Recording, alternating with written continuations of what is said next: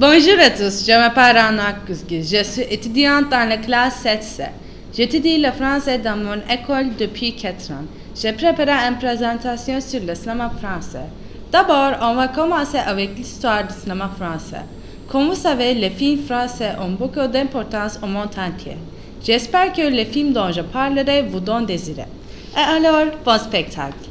La naissance du cinéma français est grâce à Louis et Auguste Lumière. On les appelle les frères Lumière. Ils ont inventé le cinématographe. Ils ont réalisé et projeté aussi sur grand écran le premier film. Et voilà l'entrée du train en gare de la Ciotat, premier film de Frères Lumière. Georges Méliès a réalisé le fameux Voyage dans la Lune, première de science-fiction. C'est un film noir et blanc. On continue avec le plus célèbre des festivals au monde. C'est le Festival Cannes. Ce festival de cinéma international a lieu chaque année à Cannes au mois de mai.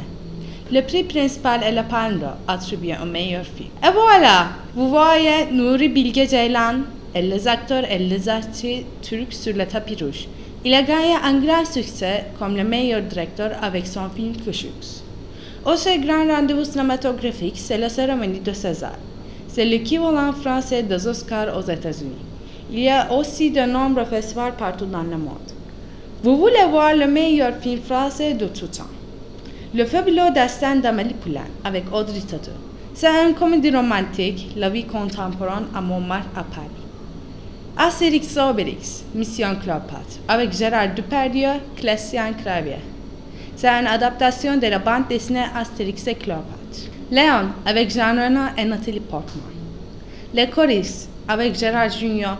C'est un film musical et une comédie dramatique, nommé fois au César. Intouchable, inspiré de la vie de Philippe Pézot. Ses relations avec Abdel sont aide à domicile. C'est un film français le plus vu à l'étranger. Ce sont les acteurs et les actrices de la nouvelle génération. Marion Cotillard, Romain Dury, Mélanie Laurent, Guillaume Canet, Audrey Tautou, Omar Sy. Et c'est la fin. Merci beaucoup de m'avoir écouté.